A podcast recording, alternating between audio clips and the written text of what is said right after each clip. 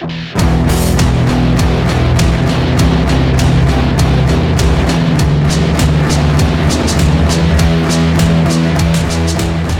back to a brand new episode of Full Metal RPG. I am your host, Adam Sink. Staring across from me in his lime green RPG shirt, Richie Buzzkill. What's up, Richie Buzzkill? Oh, not much. Just a Sir Royce original. I gotta, you know, occasionally wear uh, my heart on my chest. So All right, repping, repping severed books. and and RPGs. So. Justin Sir Roy's TM That brings us RPG to shirt. Brendan Carrion. What's up, Brendan? What up? How you guys doing? Doing well. Still here? Still here, still kicking. Sick. We have a very special guest. Ashley from Memory Alpha. What's going on, Ashley? Not much. Happy to be here. We're happy to have you here. Cool. Well, we're here. We are gathered together to discuss role playing games. So let's get right into it because we have kind of a packed show today. Yeah, it's gonna be a big show. Uh, But I mean, I really feel like let's just take a second and like let's let's hear from Ashley. What up? Welcome.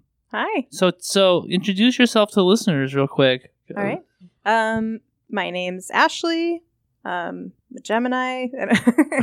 Sick. yeah, Sick. yeah. Nice. Um, Gemini vibes in the house. hmm Um, I am um from an actual play podcast called Memory Alpha that you might have heard about on the show. So that's my podcast experience. Um, I really like playing role playing games. Um, we're going to talk about what we're playing later on, but yeah. So I'm just happy to be here and hang out with you guys. And you've done some Happy Time Dungeon Hours, is that right? Yeah, I do the Happy Time Dungeon Hours at the different conventions with these guys. Sick. All right, great. Well, super, super happy to have you here because we are big Memory Alpha fans, and we are we're, we're happy to consider ourselves to be Memory Alpha early adopters and Mhm. T-shirt buyers. Yeah. yeah. Yep, for sure. Awesome. So, Adam, what up? What's going on? What's going on, bro? What we got? Not a lot. We're gonna just dig right into what we've been playing Let's here. dig right into this shit. Dig right into I hate what those we've been playing. podcasts that do the 15 minutes of ass slapping on the front. I yeah, have this we're not po- doing that. Dude, I have this podcast I listen to. I fucking loved. It was so full of great content, and then they just all fell in love with each other. And now they do literally 15 minutes of ass slapping on the front end. It's like I just I sit there with that little 30 second of head thing, just going, oh, I just slamming it over and over again. But we're not like that. This is Full Metal RPG. We do not do that shit. Yeah, so we hate up? each other. Right. Yeah. Right. I don't want to Yeah. spend time with these people. I don't care about your life, Mister Buzzkill. You think you're so important over there? Yeah, no, sure. not important at all. So yeah, what have we been playing? I ran Death Watch, the old Fantasy Flight Warhammer 40k Space Marine RPG, Ooh. and I very quickly learned that that system is not really any more forgiving than any of the other Fantasy Flight RPG systems. Um, it's pretty brutal. You you know, I mean, against hordes or whatever, you're a unstoppable killing machine, but you throw a couple, you know, a group of gene stealers at a group of players, and people start dropping. So hey, I mean, that's a thing, I guess. So what'd you do? Kind of like a, a space Hulk kind of kind of scenario where it was like just dudes walking around and gene stealers were there, or what? Uh, I ran one where they landed on a planet to meet with an Inquisitor, and then there was a Gene Stealer cult insurrection. So there were Gene Stealers and Gene Stealer cultists, and they're mowing down Gene Stealer cultists, no problems. But then these Gene Stealers ambush them, and they got a surprise round. They have these rending claws that if they roll a certain success level under uh, what it takes to hit, because everything is that percentile based, and their Yeah. weapon skill is like 65. It's something ridiculous in that game. And so they would they attacked, and it's like, oh, if it's three under, so if they rolled anything that was a, under a thirty-five, they just got armor pen. Like you got no armor against it. the it. gene stealers did. Yeah, the Gene Stealers did, and so they were just dropping people. It was pretty crazy. So yeah, and then the uh, the sample characters, because there are some pre-made characters for that game, are not made right. They're not made ri- according to the rules, so they're not even as competent as they should be. So that was one of the complaints was the characters you rolled up are so much better than these sample characters with the art and the backstory and everything. Why is that? And I was like, oh, well, I actually followed the book when I made these characters, and clearly this was these sample characters were put together before the book was finalized. Huh. So I have some adjustments to make and some fixes to make there. It's fun. It's Warhammer 40k. I mean, you're playing guys and hulking dudes with power armor with like mini rocket launchers blowing shit up. So So okay, here I have a question, which is that uh, we have kind of like questioned the role playability of that game uh, based on the idea that like space marines are essentially portrayed in some of the books as being kind of like monocultural, personality free, like weirdos. Mhm. Was there any role playing? Did anybody get into role playing? Was there a there little. There wasn't a ton. It was it was a lot of just going and killing stuff. So you a, know, a lot of like fake Latin words. like a lot of fake. Yeah, a lot of the over the top yelling and you know how Warhammer is. Yes. So there was a lot of that, and not really a lot of the actual. Well, I'm a space wolf and you're a dark angel, so naturally we don't get along. And Oh man, there's like such a high barrier to entry for Warhammer like role playing. If you don't fucking understand that The lore. world, it's not it's not like Star Wars where you can just like walk in and be like, uh, I understand like fantasy tropes, and this is just fantasy in space, so I can play Star Wars. It's like it's like Warhammer 40k is like super fucking weird. it's weird and voluminous, and every chapter has its own weird stuff and. There's a billion black library books, and it is an undertaking to get into.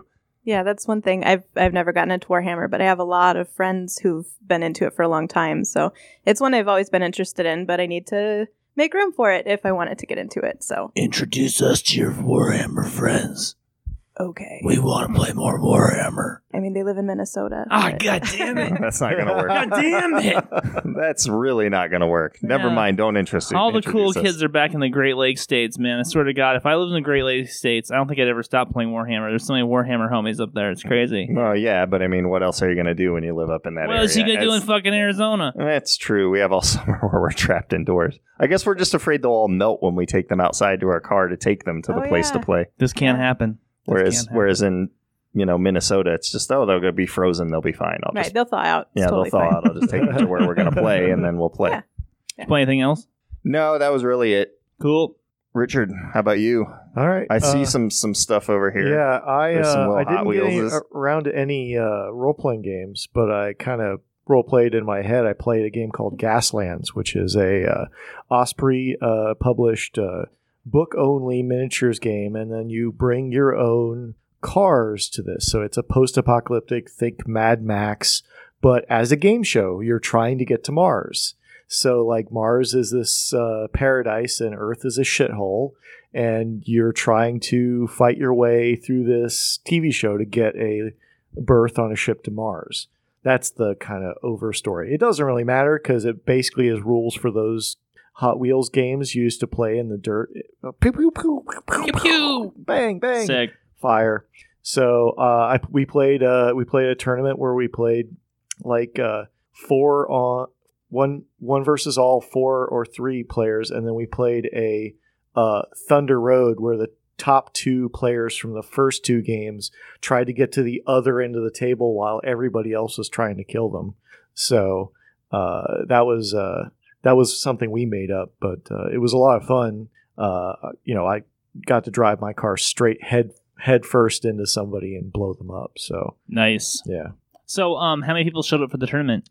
there were seven people there Pretty good. uh, for no no nothing other than you know advertising a bunch our fa- fan base and uh, for Arizona Game Fair, and we got a bunch of people showing up, and it's funny because uh, Daryl, who's been on here before, is he loves the game, so he has like two teams he's made, and then uh, Andrew Long, uh, the head of Game Fair, is like he got somebody painted him one, a car where there's a meeple on the front where Mad Max would be. so like the blood bag Mad Max, but there's a meeple on the front of this truck. And those meeples are thick, man. That makes that thing Yeah. sticks out quite a bit. on yeah, the front. it makes his car, truck like su- super long. But it was uh, it was pretty fun to watch him like mortar people across the table and blow their little buggies up, and nice. so it was a lot of fun. I made a lot of uh, terrain with my 3D printer, and uh, a buddy of mine uh, painted it, and we had painted terrain and. It was a lot of fun. It's it kind of plays like X-wing a little bit, so you have like movement templates Yeah, that's a good innovation. I really like that about it. Did, and you, you guys were using the Gaslands Refueled rule set, right? Yeah, which is basically Gaslands, but they put out some expansion books Mhm. and they've recollapsed it into one book. So so sick, so, So- sick. Just out from Osprey. That Yeah. that is just out. That's that's the new shit. Uh, cool. Right on, man. That's solid. Yeah, it was a lot of fun. Is So what- a cement mixer with a machine gun on the front? Uh, uh, it is a cement mixer Okay. with a, a machine gun on the top, and I've put because I'm a, a mechanical nerd. I made them magnetic so Oh, they can awesome. Switch them around and turn them around. And then I have a 1973 Grand uh, Torino uh, with a flamethrower on top, and he's got a little uh, Vin Diesel on the inside because I bought some extra bits from somebody. So The cement Nice. mixer should have the flamethrower, and then it could be mixing the napalm and the little cement thing. oh yeah, because you can just Right. You should. Yeah, you should swap that out because Yep. that's like a hotter take. I think. Nice. so it was a lot of fun. So anyway, I like Hot Wheels. So All right. Okay. Cool. That was a very I like turtles sort of moment. I was gonna I say I love like it. totals. I like to. Love it.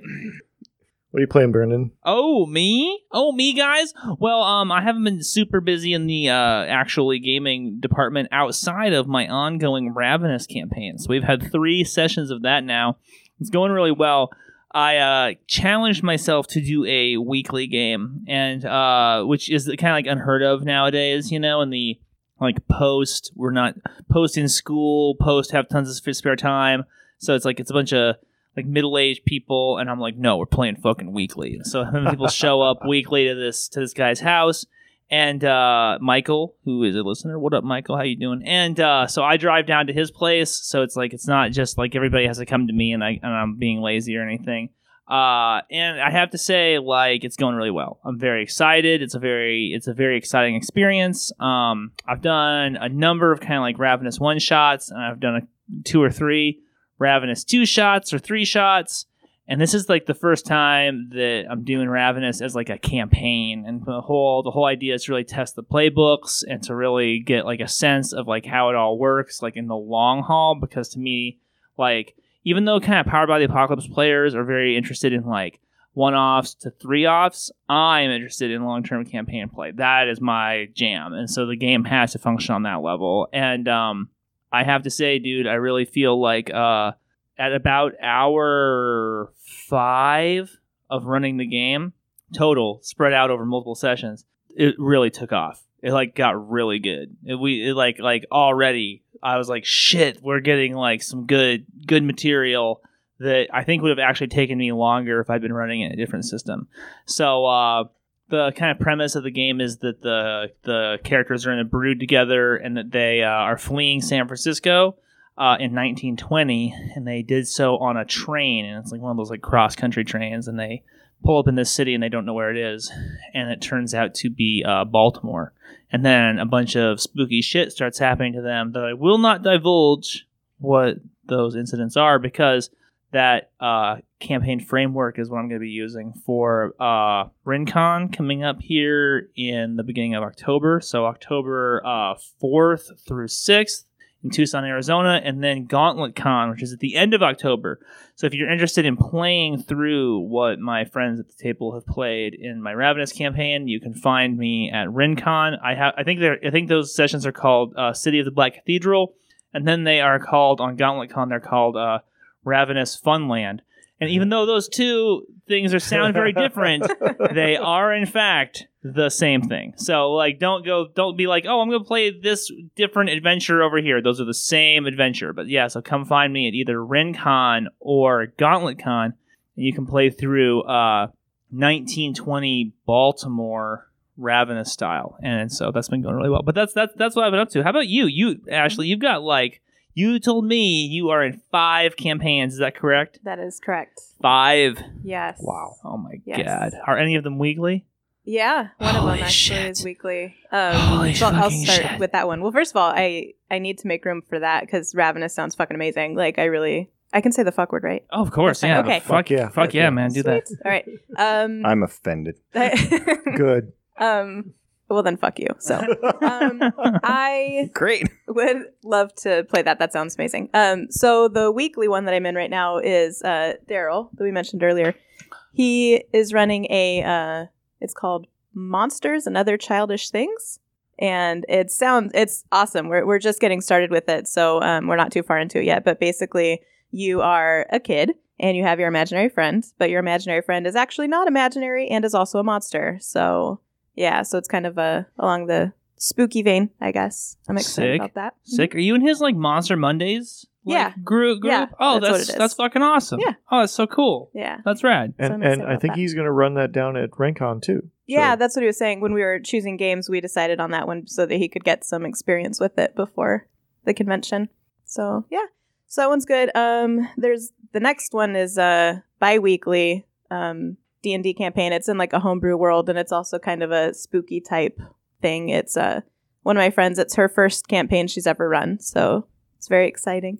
Um, I'm playing a bard for the first time, which I think I might be a real life bard, so I'm pretty excited about actually playing one because all of my smart ass comments actually can come out of my character instead of, you know, when I'm a cleric, I need to be a little more serious. So that one's exciting. Um, I have Memory Alpha, of course, is an ongoing one, um, which is uh, Tiny D6, Tiny Frontiers, which I'll talk about a little later. Um, let's see, what's the other one? I can't keep them all straight. That's honestly the hardest thing about playing in so many different campaigns and different systems is keeping the rules straight. Keeping like Pathfinder and D and D. Oh my god. Yeah. Yeah. that's- Are you in both a. Pathfinder and a D&D game? Yeah. So which one's the D&D game? Uh, the D one and D your one friend is running. is the bi-weekly one, and then I Uh-huh. have a Pathfinder one that's kind of whenever we can get together. Is that So the fifth one? That's the fifth one. Yeah, What's that one about? that one is we're doing the um. Oh wait, no, that's a different D and D. I'm in two D and D campaigns. telling you, it's hard. um, that one is the Emerald Spire. I don't know if anyone's familiar with that campaign. Yeah, I have that book. Do you? Okay. Yeah. So we're in the Spire It's like right a now. super dungeon.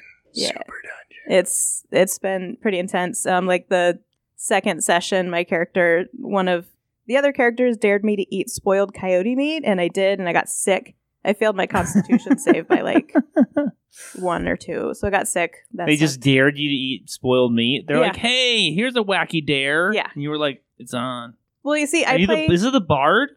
No, this is a cleric. this Is the cleric? This the is- cleric's like, "I'll take your dare." Yeah, well, I'm a dwarf cleric of Cayden, and Oh, okay. Cayden is all about freedom and freedom of choice, and so I think that he would take dares, you know, for just because he can. So, um, also he's drunk all the time, so Cayden is the lucky drunk deity. Um, yeah, so I decided to take the dare because I was probably drunk and freedom of choice. So YOLO, I don't know. YOLO. So I ate the spoiled coyote and got sick for like three sessions. Wow. Yeah Wow, that's rough. that sucked. So, Fucking- and then my other D and D campaign is an all girl campaign that I'm in, which is a lot of fun. There's nine of us. What? Wow. Oh Mhm. my god. Yeah. That's a lot. Oh is a my lot. god. How does that work? What level are you? First of all, Uh, what level are you? Uh, I think we're level two, Okay. two or three. It's basic because a lot of the girls had never played before, so it was kind of a. We're doing the Phandalin, I think is what Lost it's like. Minds of Phandelver. Yes, that sounds Okay. familiar. Yeah. So, um, yeah, I play a rogue in that one, and that's the other thing is all my characters are such different. Oh my god. Yeah, so Yeah. keeping them Jesus. You just need to bring in some rotten coyote meat into that campaign. Know. Well, that one- happens. She is a gnome rogue, and she is from Minnesota, and so someone dared her to drink. Wow. Yeah, I There's a lot of daring going on in these games. Yeah, it's yeah. Sh- well, it's the same girl. She's in both the campaigns, and she dared Is me to Minnesota drink a gallon. in Forgotten Realms? What? Is Minnesota in Forgotten Uh, Realms? I don't know. Um, sure. I, I think I think it's, It's- canon. It's Yeah. There's many canon places in Forgotten Realms. Yeah, in one of the campaigns, I have a southern accent. Like, I just like to, you know. Well, that's the thing about um RPGs is that any of my friends who are in, because I'm a theater kid, so any of the theater kids that I knew that aren't playing D&D, I'm like, why? Like, why are you not? You know, because you get to actually the RP in it Right. is so much fun. The accents So- will help you keep the characters separate too, so you're Yeah. not mixing them up as much. do you, do you keep Mhm. notes about what accent you're gonna on the on the page so you can remember? I think This- only Yeah. you need to do that, Richard. I do because my Aw. accent. My ac- I have accent float. I, I have a problem. Oh Yeah. god. Oh wow. All right. Yeah. Cool. Any playing anything else? Zelda. I Link's Awakening came out. I'm like, it's not a tabletop RPG, but I think it's considered an RPG. Close Anyway, enough. Yep. Close enough. hmm All right. Perfect. Cool. Yeah. Yeah. Well, everybody's been busy then. Yeah, yeah. Mhm. Very, you're very busy. You're making me like feel Right. a little tuckered out and kind of like full of anxiety just listening to that schedule. Jesus. Yeah, Yeah, that's pretty crazy. Mhm. I don't know that I could do it, but eh, anyway, I got kids. I got other reasons. Yeah. My whole life's full up. Cool. So, what have people been buying? Has anybody bought anything? Richard, have you bought anything lately? I'm looking at your Yeah, pile my- of goods my- as my we few speak. Goods. Here. So I got the uh, Descent into Avernus uh, special edition because I can't not buy a D and D book with a giant skull on the front. Is that really why? No, Is it not really? why? Why really? Because, Come on, bec- dude. because- Explain yourself because you have some answering to do for this one. Really? Justify Yeah. your existence, Yeah, Richard. man. This the the like marketing behind this has just been like over the top. Like I- they just they just keep shoving this dumb Avernus book down our throat.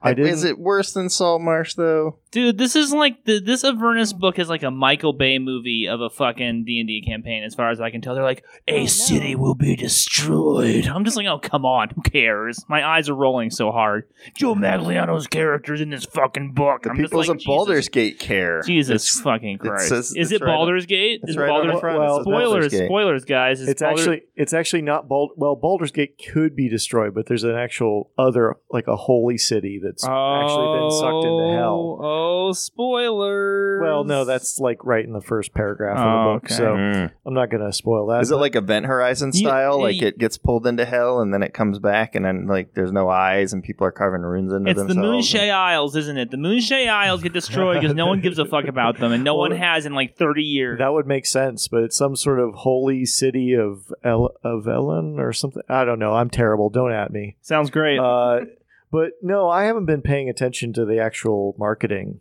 of this book, which is probably why I actually bought it. Marketing doesn't work Uh, on Richard. He's No, above it. no, it does work. There's when I listen to our podcast and all the designers, then I my my Kickstarter goes up. So, uh, but no, I I bought this because I we, we we did the salt marsh thing, and I was like, oh, that's kind of terrible. And then I was like, but it's a D and D book about hell and the whole satanic panic. Uh, you know, the whole like D and D is evil it was just like they're actually publishing something that has a little more tooth to it. And i think it actually does. So there's actually i was reading it i was like oh this is actually kind of cool uh the the beginning description of what you do. Now i know that there's like freaking hell tanks and that's kind of well it could be rad but it's probably terrible uh but they they they like run on the souls of the damn souls or something like that. So uh, so far as I can tell, uh, it's uh, legit, pretty good, uh, little uh, you know big adventure, and then that's like the first half of the book is like, oh, it's you're going to hell, and the second half of the book is Baldur's Gate, and I was like, don't need that. All right, and moving on. I don't even know you anymore, man. yeah, I don't know. Okay, No. I mean, hey, cool. so and then and I Cool. bought and I bought. an They did actual- not send us one. Hey, WotC, you keep sending us books, and then you didn't send us this one, so I don't know what's up with that. Yeah, you think we They would be- probably heard the Saltmarsh. Right? They Yeah. probably, they might have heard that. And the acquisitions. And wait, I didn't put that up, did I? no, you never. No, put you don't. up. I don't I said you I was going to. Yeah, you never. Uh, it's like, hmm. Uh, yeah, Uh, forth, yeah. forthcoming, forthcoming. Uh-huh. B-sides, deep cuts. It's never Yeah. happening. Dude, whatever. I have all the files. Shut up. What other what other book did you buy, and, and Richard? then I, I bought a physical copy of Cult because that Hell yeah, son. because I uh, uh the homie Jared was like, hey, uh we're uh I, I'm at the Gaming Goat and I'm really bored and we have Cult and I was like, well, I do kind of love the the the graphic design and layout of this book, so I kind of want a physical like copy of it. So I was So like, own a copy cool. of Cult. Go out and buy And- Cult, kids. You gonna run it? uh, probably not, but that's that's just because I have too many other things I need to run. Yeah, I hear you. Uh, It's but for looking, not for touching. Uh, but and then I bought the reference cards because I was like, oh, I'll buy these, and then I opened them and I was like, I don't. I was expecting like the same kind of graphic design, and they're really quite boring. yeah, oh, really? they're, uh, they pretty crummy? Yeah, they're they're kind of they're kind of like oh, those are those are out of the book. Yeah, that's Yeah. out of the weapons manual part of the book. which which is fine. They're handy. Like if I Yeah. if I say here, you pick up a gun. Here, have the gun. Like I get that, but Sure. All right, but at least have a cool backer on them or something. I well, don't yeah, know. well, and they're they're utility cards. So one Mm. side is an edge, one side is the unarmed, and the other side is an edge weapon. So every car- none of the cards have backs on them, which is means you doubled the amount of cards you get, but also no kinda, art. kind of spoils the, you know, like I got this cool weapon, Yeah. you know.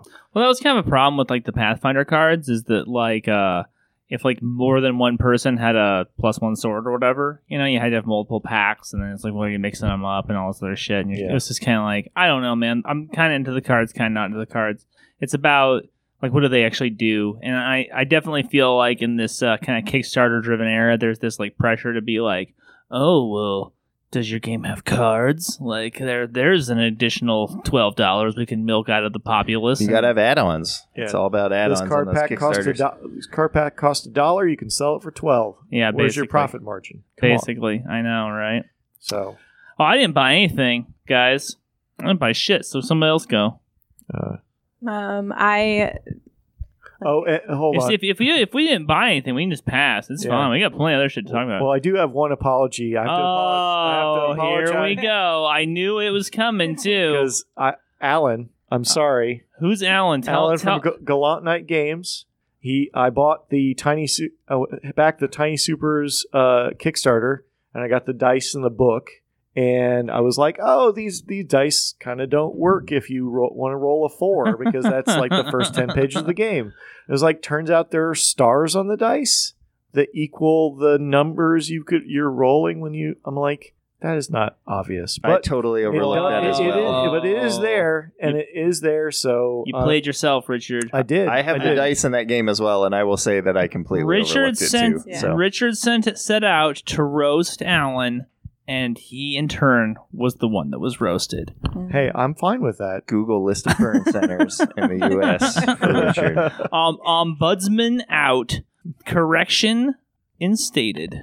Sorry, sorry, Alan. We love you, buddy, but we- we're gonna we're gonna we're gonna make it right. Yeah. You're gonna you're gonna get a whole interview time to roast Richard, and please roast the shit out of him, Yeah. please. I can't wait. Well, he in. won't hear this before that, hopefully, but No, you're right. He won't. shit. Fuck. All right. Uh, I'm sorry, I cut you off. Did you actually buy anything? Oh no, worries. yeah. I have. Um, I just happened to look at my Kickstarter list of what I'm waiting on today, and I was really sad that I did because I have so much shit there. But I have the few that I'm excited about. One is there's um Valhalla is what it's called. It's a card and dice game that I'm pretty excited about. Um, and When's that one- supposed to come out? It's uh, October next month. So Ooh.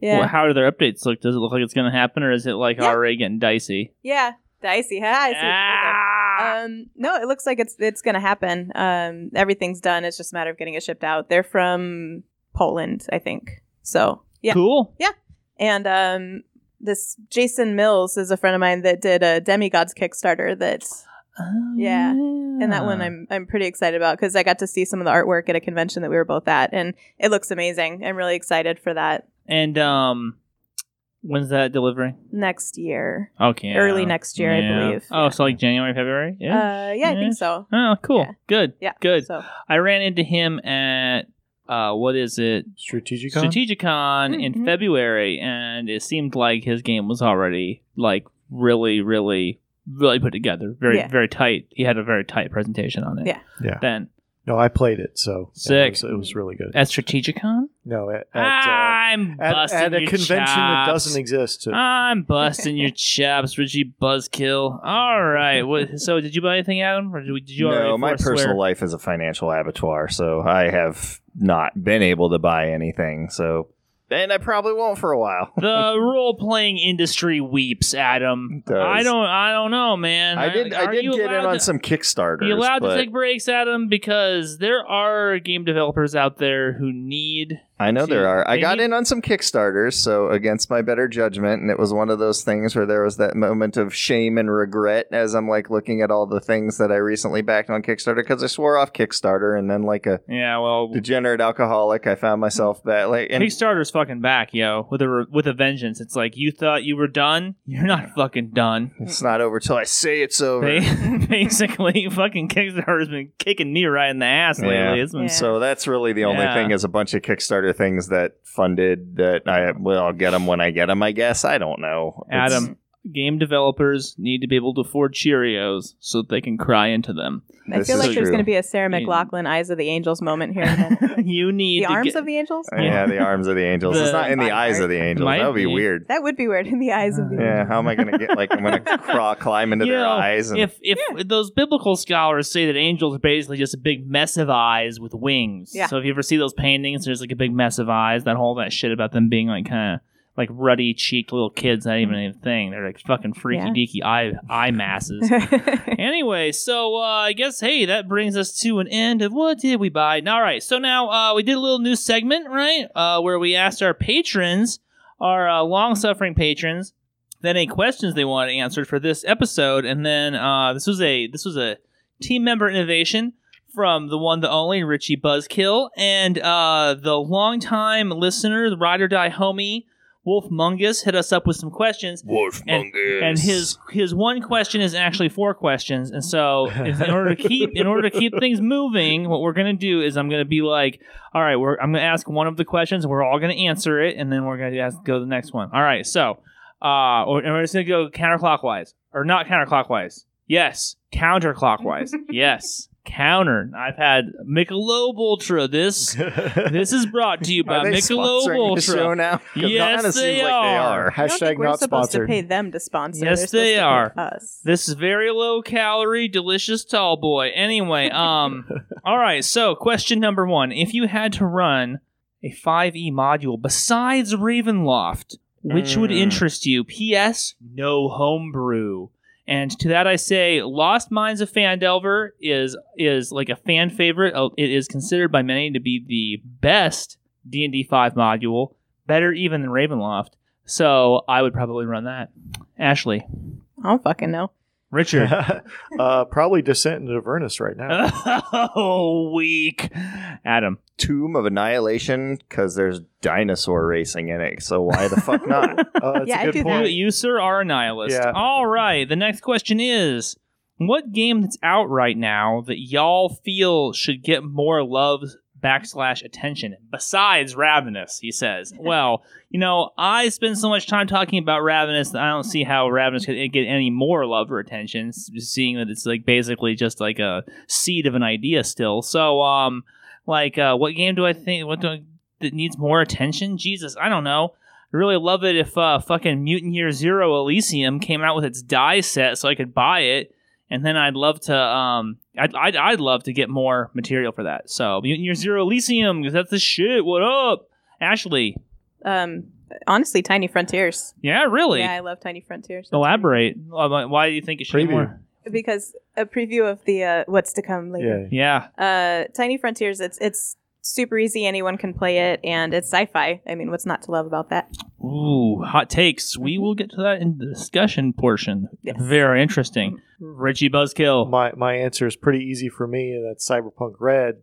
It's Oh. it's out. It's a jump start. I wish the distributor or or Talsorian would have more attention into shipping it to stores. That's what it, it- the- Indeed, the, it is. PD uh, the PDF is fantastic. I want my Cyberpunk dice, and I don't want to have to like scalp them off the internet. Motherfucker, you should have said something to me when I, I was at know. Gen Con. I could they, they were just like laying around in piles. I could have Uh, done something. I'm for well you. aware of that, and I had plan- people that were supposed to do that, and they failed me. I would love it if you would Failed chastise them me. on the show, but I know that they don't listen. well, that's right. That Well, when when they're on the show, I will then chastise them. ah, well, there we go. There we go. Okay, Adam. Uh, the Mutant Year Zero line, I think, is criminally uh, underlooked, and I think that I, you know, much to your point, I'd like to see more material for it. I really love it. I think it's a great game, and I'd like to see more stuff for it. Sick. All right.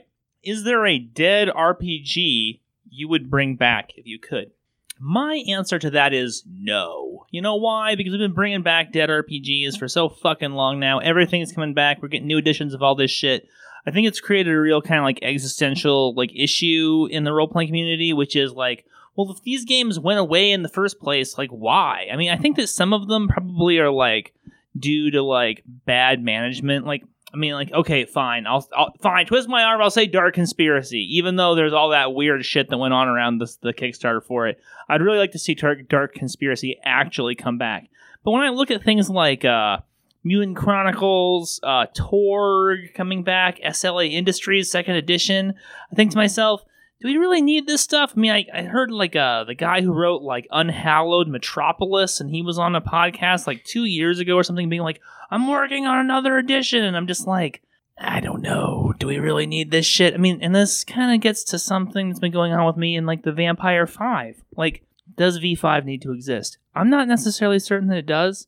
That's a that's a that's a issue for a different show where you should really spend the whole show talking about it. But the the short answer is is no. I don't want to bring back dead RPGs. If I had to bring back a dead RPG, it'd be fucking Dark Conspiracy with like really great storytelling and awesome new art and like way better mechanics than the old one. No Talislanta?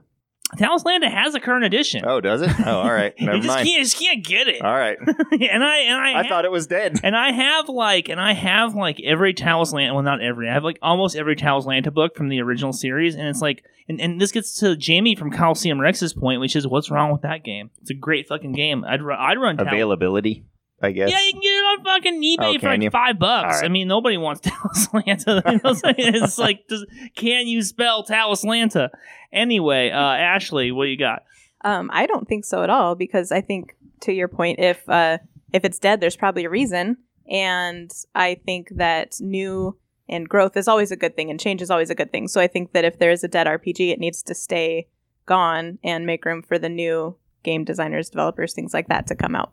Hot take I love it I also agree with that point, but I will it to to amuse the question. Uh, I will uh, pick Elric. Uh, oh that's a good that's a spicy meatball I will pick I Elric do like that and, and not Stormbringer. Elric because I that's the that's the one that's the that's, that's the- double spicy. because that's the one that's the version I played was Elric Oh, el- with the expl- with the exclamation point. That's the version I played, not Wow! Stormbringer. Wow! But it wouldn't matter any of the uh, any of those versions. So, something from in that world would be fantastic. But maybe just have those books on U.S. shelves, like the the the novels themselves, and maybe you could build a build it back to have an RPG again because it's impossible to buy those novels. I had to import them from England. yeah, it's ridiculous because uh, my friends in England are like, like they, they roast me. They're like, oh, these dumb Elric books. You can buy them at the uh, the charity shop for like five cents. And I'm like, yeah, well, they're not in print in America. They're like a fucking pain in the ass. So you want to just like scoop them up at the charity shops and send them to me? I can give them to my friends so they can actually read these fucking books. You could be you could make a good living reselling those books. Yeah, they were seriously. not cheap when I Yeah, no, them. for like the for like the crummy like paperback ones are like ten bucks a piece. I'm like, Yeah. Jesus fucking Christ. Uh, Adam, how about you, buddy? Fuck you, Dark Heresy. Dark That's- Heresy. Yeah, just bring back Dark Heresy. Really, you're you're missing Dark Heresy I that miss bad? Dark Heresy. I think it was a good game. I think it had Wow. a place in the Warhammer universe that isn't really f- fulfilled. Uh, like, and yeah, there's Wrath and Glory, but I don't think it touches the same notes that Dark Heresy did. So No, I I, would agree. bring back Dark Heresy. It'll be, it'll be interesting in seeing how Wrath and Glory looks when they kind of doll it up for C7.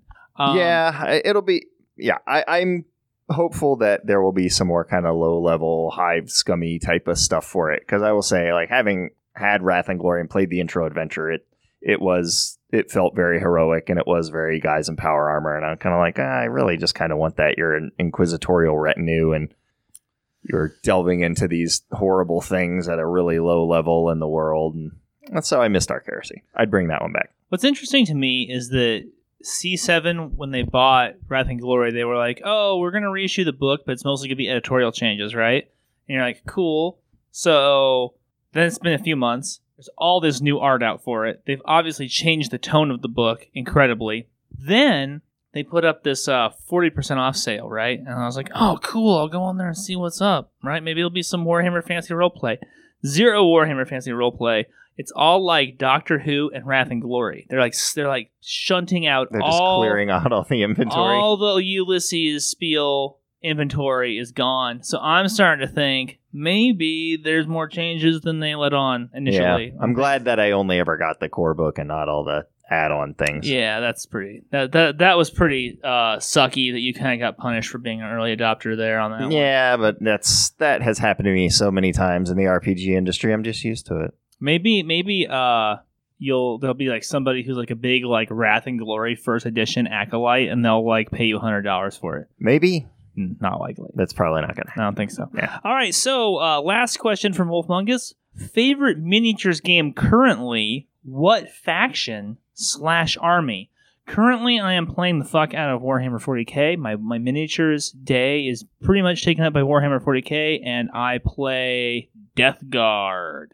Ashley. I don't I don't have any games that are a miniature game. I have a min I have a mini for each of my characters, but I don't play one that's just a miniatures game. That is fair. Uh, well, Gaslands, because I'm still high on gas fumes from playing Gaslands.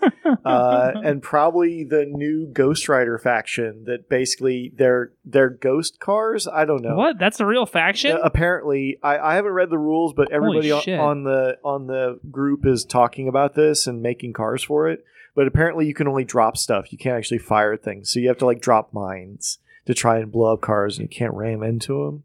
So it sounds like a really weird and out of the box kind of thinking. yeah, sounds And- finessey as fuck. yeah. So anyway, it sounds weird, but I'm gonna go with that because that's the only one I can think of right now. I have been playing Warhammer 40k again. So I guess Warhammer 40k and the faction I've been playing are the Iron Hand Space Marines. Shaking my fucking head. Look at this guy over here. I would I'd Oh play Space Orcs if they weren't garbage in this edition, but oh I love the orcs, God. but I want to play something that's actually I don't know decent, and orcs are not decent. in super top tier and elite. Super, Uh, uh, yeah, they're yeah. uh. Because I mean, you look at the tournament rankings; it's just all Iron Hands all Oh, the way down. Well, since their minis, their their miniature codex hasn't come out yet, but it will this weekend. Their codex is out. oh, what? As of this weekend? No, it, I have it Saturday? at home. It it came out a while ago, like two weeks. It came out when Raven Guard did two weeks ago. Whatever. Anyway, they haven't figured out the broken builds for that list yet. Yeah. but- and I like I'm playing a battle box with it, so you know, and it's not even the good battle box. It's uh, Dark Imperium and not Shadow Spear. which is lit. Shadow Spear is lit. Yeah, Shadow Spear is way better than, than Dark Yeah, Imperium. seriously. Dark Imperium is kind of trash. or. All right, so before we go on break, Richie Buzzkill has volunteered to read some uh, iTunes reviews that we got. We got some iTunes reviews, and we always say, "Yo, we'll read the iTunes reviews if you write them." So uh, looks like somebody wrote one on July 12th, and somebody wrote one on June 30th, and we haven't read it yet. So here we are, end of September. Yeah. I don't look at them all the That's time. fine. It's so rare we get them anymore. Right. Uh, Sassy MFers, Yeah. which is a great name for a reviewer. Uh, No, fun- that's the name. that's isn't the that- title. That's the That's the title, title of the review. review. Oh, okay. Oh, it's Oh, uh, Man, we are never letting you do this Oh, my again. God. I- I don't- Ever. I don't- Discord. I don't look at uh freaking iTunes. God, it's It's ancient called crappy software. professionalism. If you've Like- got a job, like take some fucking yeah, pride Jesus in your Lord. work. We have we have actually a pretty good ranking of iTunes Yeah, we reviews, do, bro. actually. Considering that nobody gives a shit about this show, we've got like a really good review rating. I mean, apparently people do give a shit because they give us five star reviews, which is great. Uh, Gray Muse, which was the one that left the sassy MFers. Thanks, Grey Muse. Uh, funny, irreverent, and blunt. All the hallmarks of gamers who truly love the practice of tabletop role playing. Uh, each episode is full of funny moments and great reviews. They have cool t shirts too, which we should have more t shirts at some point. and uh, great informative podcast by FL Social Worker. Uh, the only horror RPG that I'll ever that I've ever played is called Call of Cthulhu. Uh, this podcast is really expanding my horizons. In particular, the interviews with the designers of Cult were amazing and convinced me that I had to give that game a chance. Engaging the engaging hosts with a real love and deep knowledge of the genre. Highly recommended. Thank you very much. Are those five star reviews each? They are both five star reviews. Thank you so much, Grey Muse and FL Social Worker, for listening. We really appreciate you listening. Um, it's, I mean, the reviews are like the best thing to read. I love, I love reading them. I love reading them. You know, especially when they are so generous with us as that It is. It is our pleasure to entertain you, and we are happy that someone out there is entertained by all of this. We really appreciate it. No doubt, no doubt. So hey, you know, if you, if you guys want to, you know, leave a five star review on on uh, iTunes, we'll read it like three months later, and then um, if you want to re- leave a one star review, like that one guy, that one guy who was like that alt right dude, meh, from DM Slide. Thanks, pal. Um, we'll, we'll you just keep reading we'll that get one. we'll, Wait, it's uh, it's pulled up. We'll uh we'll uh we'll read that one too. I'm glad that that guy gets to live in your head rent free. So It's only because it's pulled up. It's, All it's just right there. sure, It's right there. it's okay. It's all right. Who hurt you? I mean, his, I know it his name DM is slide. DM Slide. It Like, says I- right here. I know that. it says but- his name right here. How can you ask me that? This is not a Bruce Wayne scenario. All right, so uh, it's not your fault. who's uh, I think you should get a tattoo that just says meh. meh? Like and underneath it, like in quotes Uh, meh, and then my It's kind of how I friend- live my life. Yeah, yeah, I gotta say that is Meh. um, Yeah, I don't know. That's a little too real. That's a little too real. All right, so who wants to do the thing where we where we thank our sponsors? Who wants to thank our sponsors? Uh huh.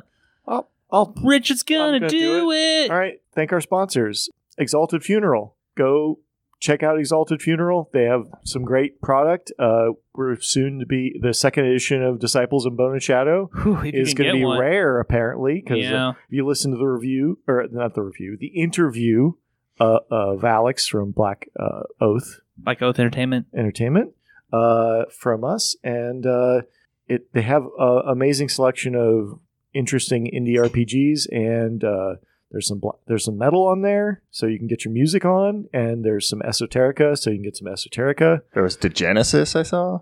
Yeah, well, I mean, who knows? By There the may time, not- there by the may time not be people any are more. hearing this, I don't know if there'll be any Degenesis left. Yeah. However, what will definitely be left is the uh, Seekers Beyond the Shroud Kickstarter will be up and active. And um, I know I've been very effusive about it on Facebook and Instagram, but I really do think that that's going to be a special Kickstarter. Uh, after talking to Alex about the that game, I'm I'm super hyped on it. So uh, if you haven't had a chance to check that on Kickstarter, that's Seekers Beyond the Shroud. So check that out. want to thank our patrons. What up, patrons? They are the best. We're gonna we're taking questions now, so please be more interactive with us. We'll we'll be taking some more next time, and we w- we apologize. Uh, oh God. Oh, there's a special place in hell for me. Anyway, Yep. Uh, uh, and I we are recording at the Arizona Game Fair warehouse. So uh, I figure I'd give a shout out. It's going to be March 20 through the 22nd of uh, 2020. We're I'm we're working dig- diligently on an RPG guest. I'll be there. All our schedule if all our schedules are clear this time. So uh, well, uh, you didn't line it up directly against Adepticon this time, so I got I have that to say for it. That's Right. pretty hot. Yep. That's that's that definitely increases my odds of being there, Mister Buzzkill. Oh, I appreciate that. Come check out Arizona Game Fair, and it's March in Arizona, which is the best one of the best times of year to be here. So It's true. I think Arizona Game Fair was my first time playing Happy Time Dungeon Hour with you guys. it was, Yeah. it was. Uh, there's a recording of that somewhere. Oh, good. in the vault with all of Prince's music and the GNR Industrial album. All right, so uh, we're gonna take a little break. We will uh, discuss uh, the Ravenous Design Diary Part Three, and then we will do a Tiny Frontiers review by Ashley.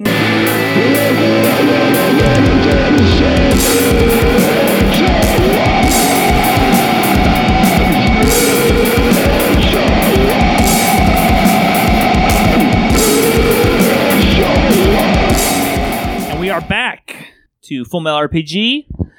This is Brendan Carrion, and now I'm going to take a little bit of a moment and discuss the latest Ravenous Design Diary. This is part three. Now, uh, in Design Diary part two, there was some kind of vague talk about the Ravenous holding environment because that was the design issue that I was trying to work through.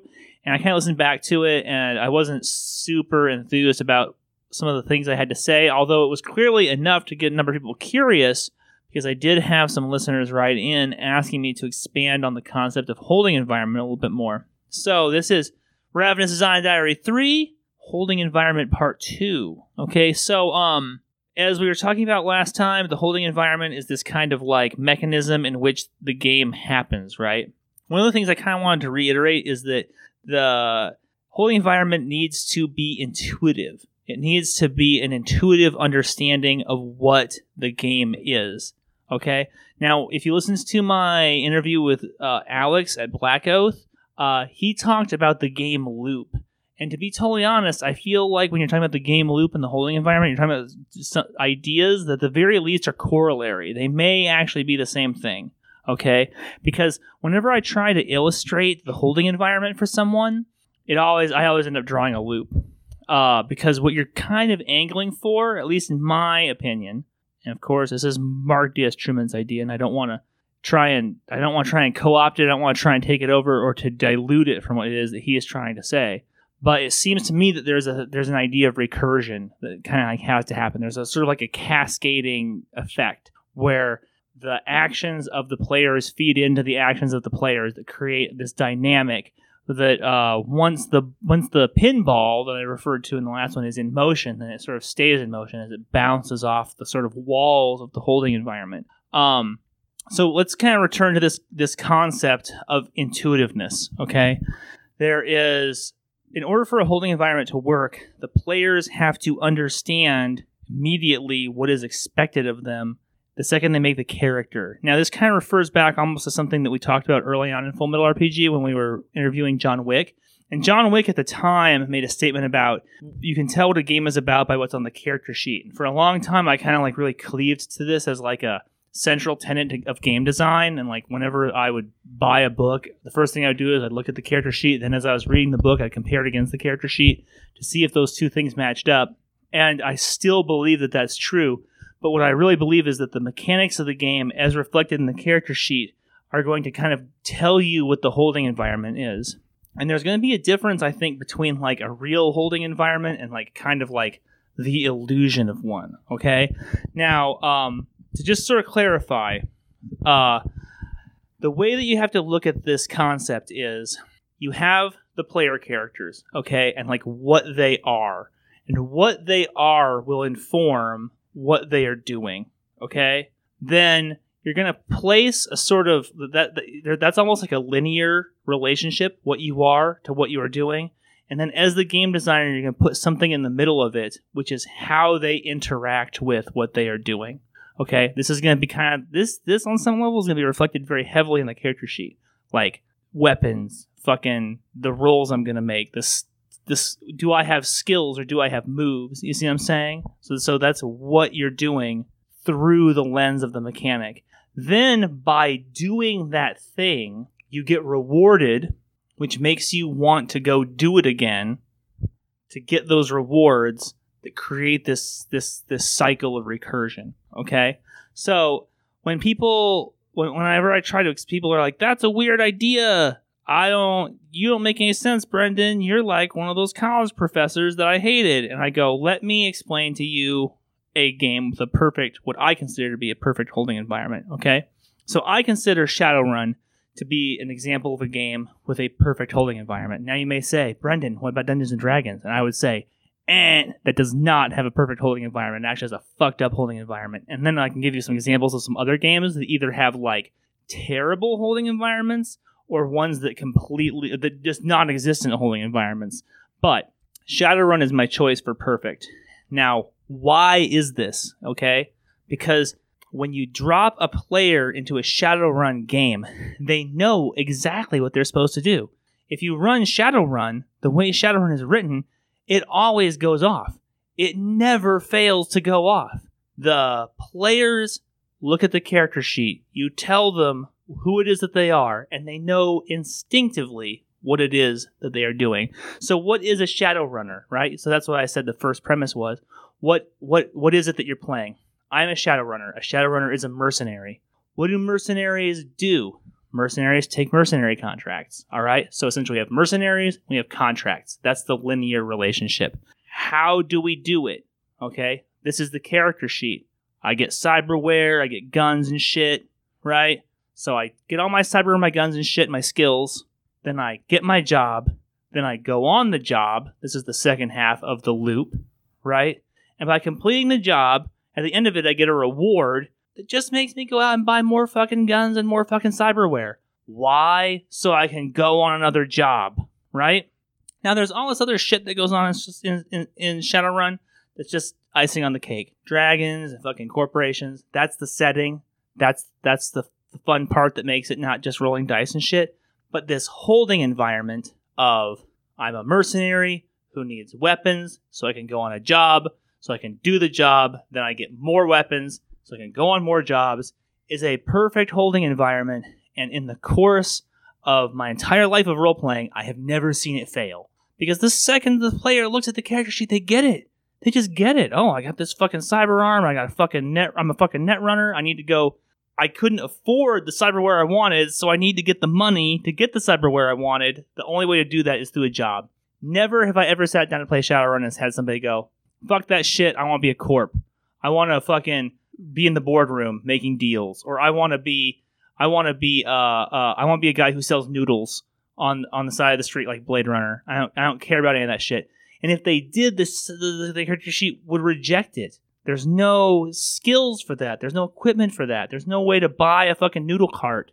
You know, there's no there's no role to make to like be the head of OCP. The game the game is almost perfect in how focused it is, right?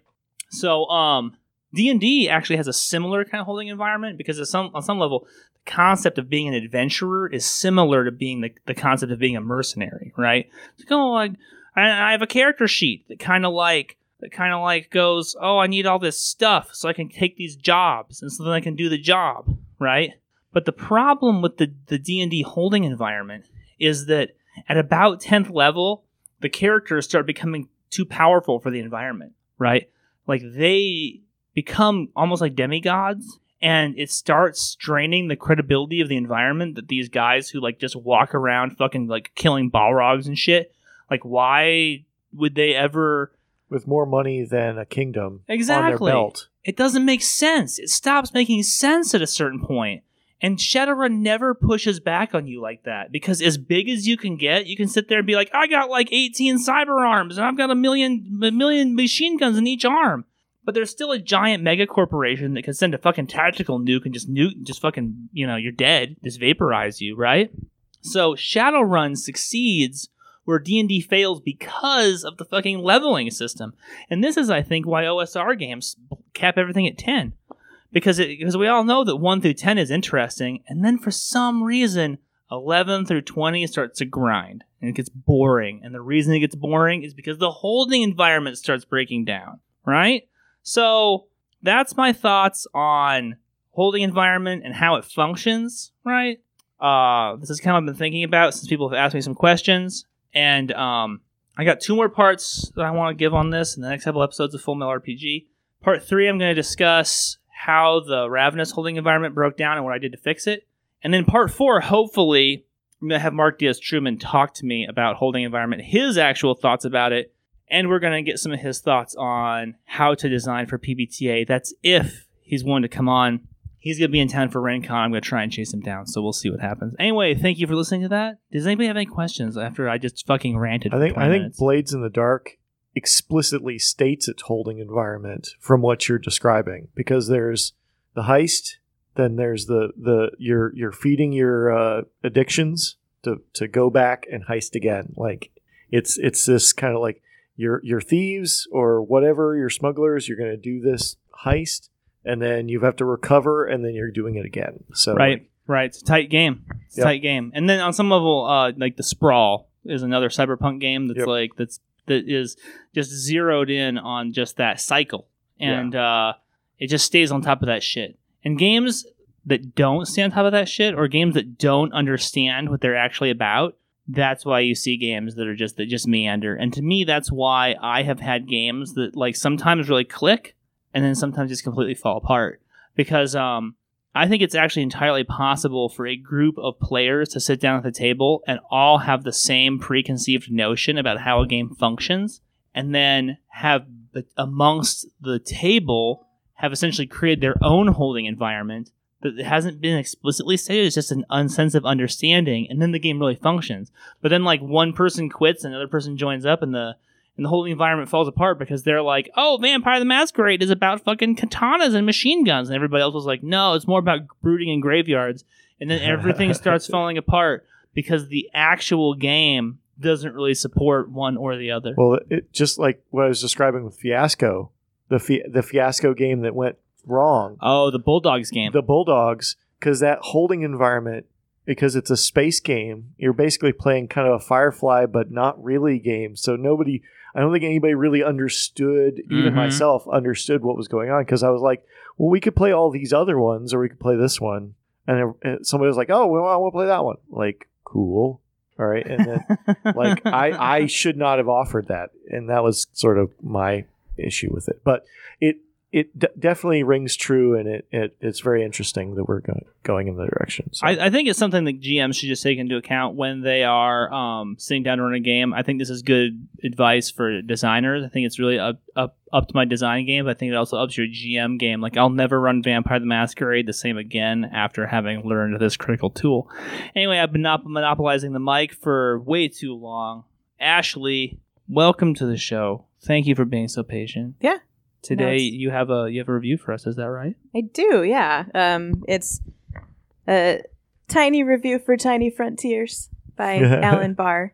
Um, we mentioned it a little earlier, a couple times. Uh, I'm sure most listeners are familiar with the Tiny D6 system, correct? Well, we mentioned it enough. Yeah, they should be I always- at this I point. always Yeah, but I mention mean, it again. yeah. Why not? Okay, I just I didn't want to bore them with shit they already knew. So, um, the Tiny Frontiers book is it's based on the Tiny D6 system, which is uh, great for uh, newcomers. It's a minimal rule set. It's very RP heavy. So if you like the role playing part of role playing games, this is it's great for that. Uh, your your dice pool is three d six. That's it. So when you're rolling to see if you do a thing, you roll two dice. If one of those is a five or a six, you do the thing, basically. So it's very simple rule set, and it leaves so much room for playing, which is my favorite part about the RPGs that I do. Um, character creation, super, super easy. It's on a three by five card.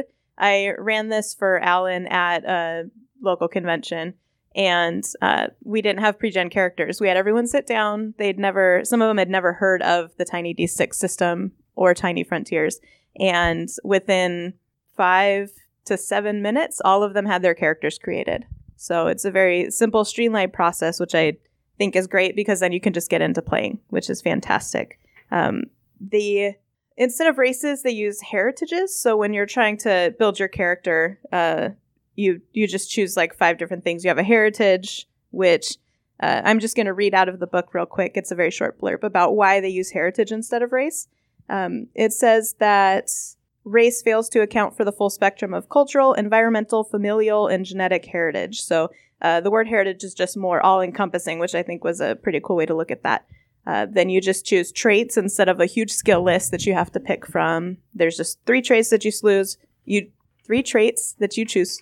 Then there's a weapon group, and you're proficient with that weapon group. And then there's a family trait and a belief, and that's it. So you choose those five things, you're good to go. So in Tiny Frontiers, it is the sci-fi version of Tiny D6. So all of the heritages you choose from are sci-fi. So if you like Star Trek, Star Wars, um, even Firefly, some of the the traits that you choose from, they all have little quotes, and some of them are like, "It's funny how you find yourself in a bar on Unification Day," stuff like that. So there's quotes from all the different sci-fi shows, which I think is pretty great because I love sci-fi. Um, it's just super flexible. That's kind of the beauty of it is that there's not a whole lot of rules, which is pretty great. So it's, I think it's like I said, it's great for new players, new GMs as well. Like I said, I get to run it at a local convention, and it's my first time running a game, and it was super easy. It's just if you have an imagination, you can do it, which is great. Half of the book, so this book, I have it in front of me, is like 150 pages long. So it's super small, and half of that is just scenarios that you can run. So the actual rules and characters and all that stuff setting up is like 70 pages of this book. So it's again very flexible for you to be able to do the things that you want to do.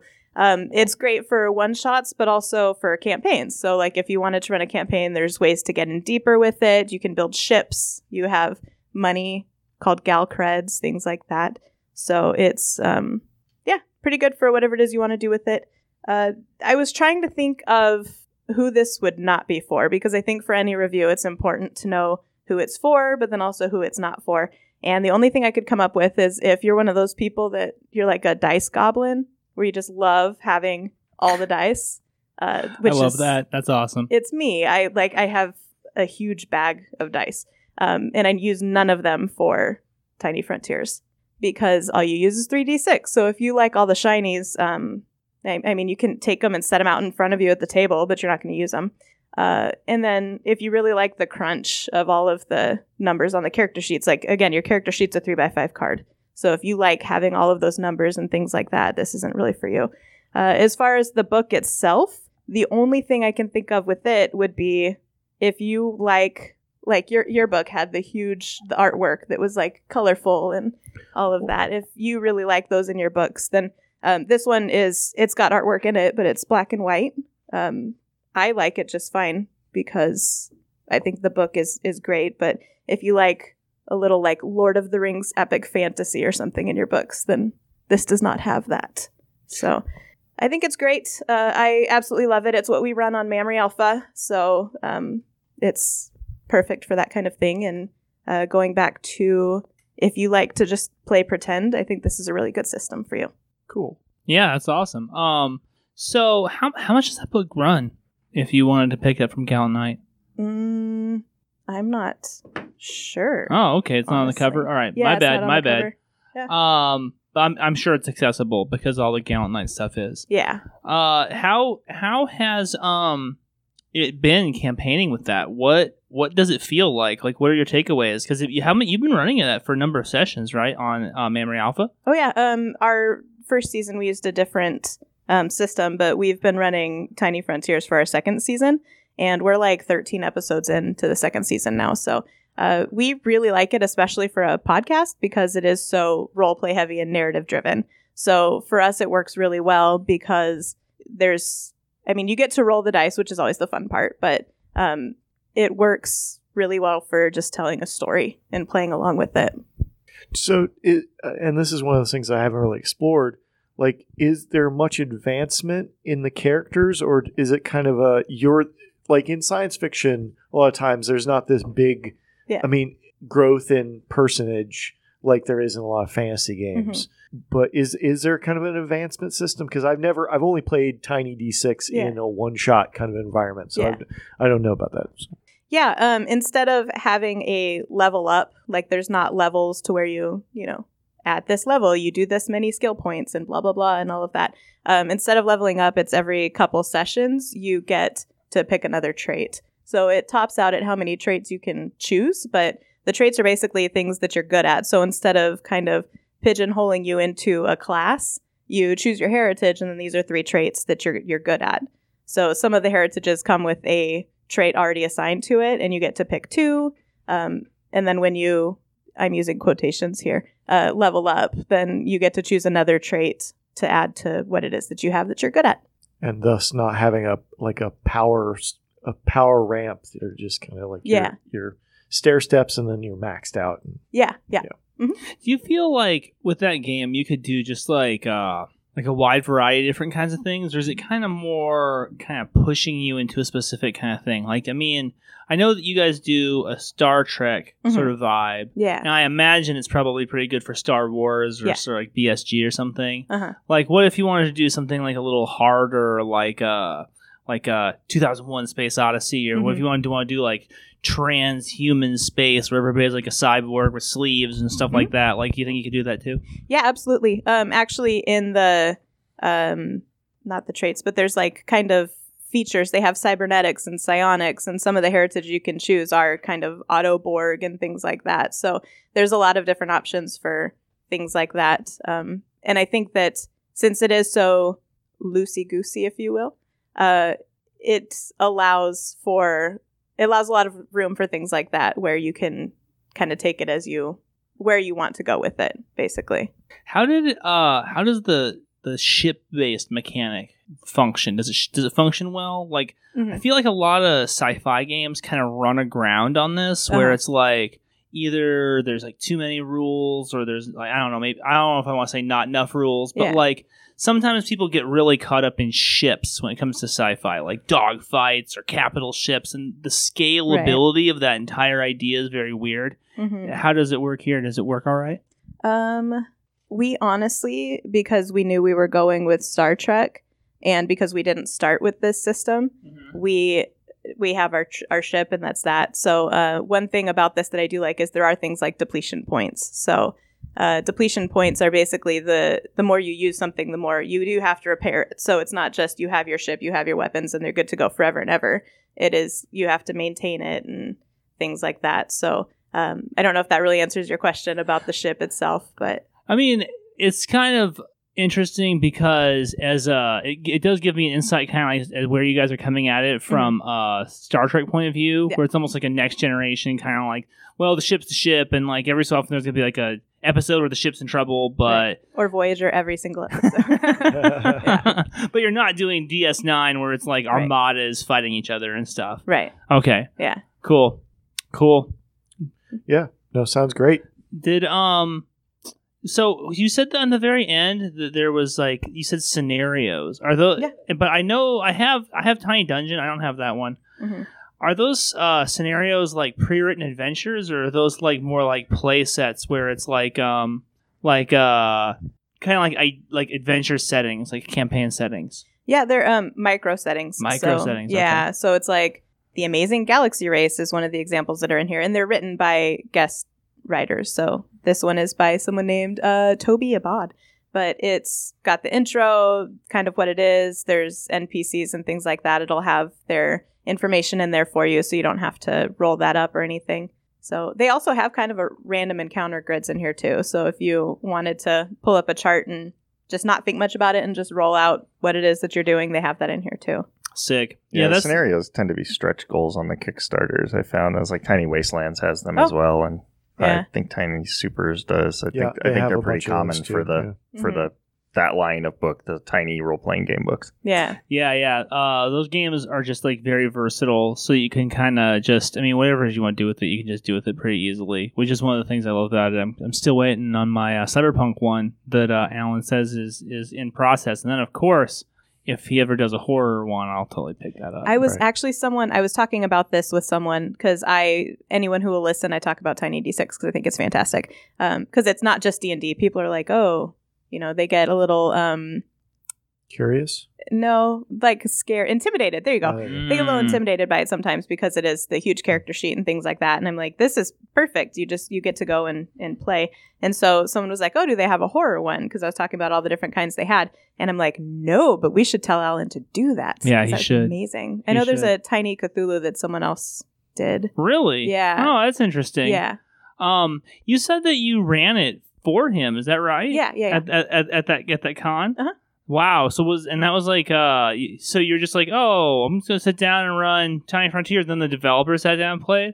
No, um, Alan actually, I got in contact with him because he he listens to Memory Alpha, and so he's uh supports the show. Oh, that's awesome. Yeah, that, was, and- that was my work. By the yeah, way. that was Oh, Richard. oh, He was oh, Mr. well. Matchmaker. Oh, all right. Oh, great. Let's hey, hey, everybody. let's make it about Richard. Yeah. please. Wow. Like everybody, Wow. look at me. Look Hey. He's at like, yeah, he discovered the podcast on his own. It was great. And Richard's like, no, I told him. I'm like, okay. it's cool." me. He's just not getting enough attention, Well, Richard. I- as soon as you guys started running Tiny Frontiers, Yeah. I was like, Alan, you need to listen to this yeah, because it's awesome and it's running your game. So yeah. and go. yet he cannot remember who you are. yeah, shocking. anyway, so, So I talked to him because the convention um, kind of reached out to me and asked if I wanted to do something with the convention. And I was like, yeah, absolutely. And then uh, when I found out Alan was going to be there, I contacted him and I was just like, do you want to do something since, you know, whatever. So he asked if I wanted to run this for him. And so he had a spotlight room. Like it was a Gallant Knight Games Oh, spotlight room uh, for all the different things. And so I had a table there, and just people would come in, and when I got enough people, I'd run a game. oh, that's fucking awesome. Yeah, that is fucking great. awesome. It was a lot of fun. That's that. That's cool, Mhm. and we're happy to have you in this in this uh like uh the local gaming community Mhm. here. It's like super great having someone who's connected to Memory Alpha and just like Yeah, you know right here getting the word out about these games. yeah, Fucking yeah, yeah. awesome. Thank you. I you. love the local gaming community here. It's amazing. Like everyone I've interacted with has been pretty fantastic. it. Ain't bad. Yeah, It ain't too bad as Mhm. gaming communities go. I don't think. Are you going to RinCon? I haven't decided yet. Uh, So, I've been doing a lot of traveling, and it's not done yet. So I'm kind of like, do I want to just sit on my ass all weekend and play Zelda, or do I want to go to Tucson? So Yeah, well, the the former sounds pretty good. To be totally honest, yeah, no lie, Yeah. no lie. Uh, I thought it was gonna be probably beast mode, Mhm. boost mode. All right, so uh, what do we think, guys? I think, everybody? Think we're good. Yeah, All sounds right. Well, that's another episode of fucking Full Metal RPG. I'm Brent Carrion. Fucking find us on Instagram at Full Metal RPG.